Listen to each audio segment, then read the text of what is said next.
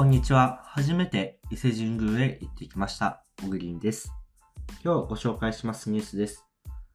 年賀状をやめます。SDGs やデジタル移行で広がる。総発行枚数を半減以下にというニュースについてです。環境負荷の低減を理由に利用客や取引先企業に対する年賀状の送付を取りやめる企業、団体が増えている。温室効果ガス排出削減への貢献のほか、国連の提唱する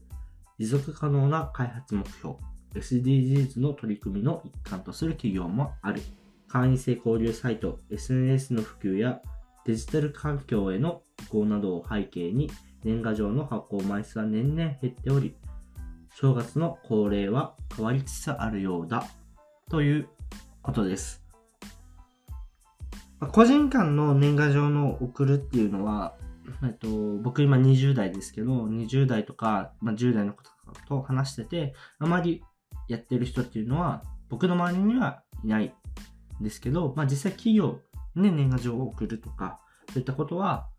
十分やってる人は多い中で、えっと、大手企業で言うと、ヤマダホールディングスやその傘下にある企業とかも、取引先や自治体にえー送っていた年賀状をこの2022年分から送付しないことにしたそうです。で、こういったその流れっていうのは今後も強化されるだろうということですし、まあ、山田電機としては単純に廃棄物の削減、資源の循環、地球温暖化防止対策に貢献するなど、そういった文脈でも年賀状の廃止を決意したそうです。ちょっと僕気になったんで、今実際年賀状送ってる人ってどのくらいいるんだろうと思って調べてみたんですけど、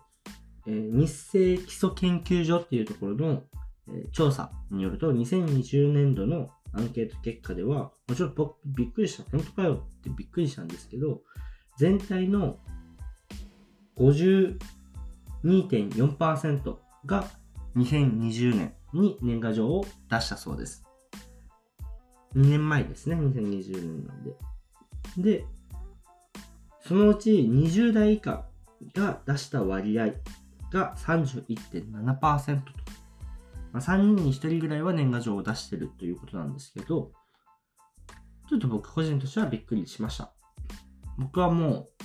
年賀状はいつからだろう。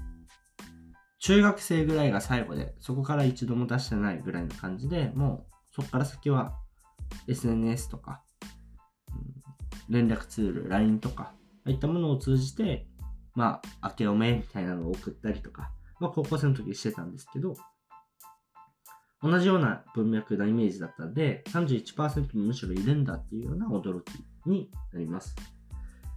で、今日このあと1分半ぐらいあるんで何を話そうかなっていう時に、僕の中では、この郵便局が年賀状っていったものを推し進めるこれに力を入れるのがどうなんだろうっていうところをお話ししていきたいんですけど、もう社会の流れとしても年賀状を送らなくなるっていうのはもう止めれない流れかなというふうに思うんで、で年賀状っていうのが、まあ、郵便局にとってとっても大きな収入源だったのも事実だと思います。でそういった時に、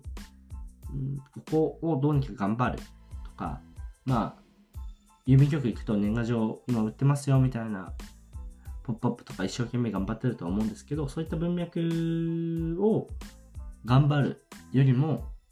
次のための年賀状の定義を作る方がいいのかなというふうには思ってます。結局、明けましておめでとうとかみんな送るじゃないですか。そうすると、例えば LINE のスタンプを頑張って作るとか、まあ、まあ、あるのかもしれないですけど、デジタル庁のなんか年賀状の仕組みがあるとか、そういったものがあると面白いなと思いました。ジャストアイデアですけど、誰に年賀状を送ったかっていうのは自分の交友関係を示すものにもなると思うんですね。という意味で、それが時系列で分かるものとかあると、単純に個人的には面白いなと思ったし、まあ、そういったそのデジタルだからできることっていったものを考えて、それを現代版の年賀状としてサービスに落とし込むとか、そういったことが郵便局としてできたら、面白いんじゃないかなと僕個人としては思いました。以上になります。ではまた明日お会いしましょう。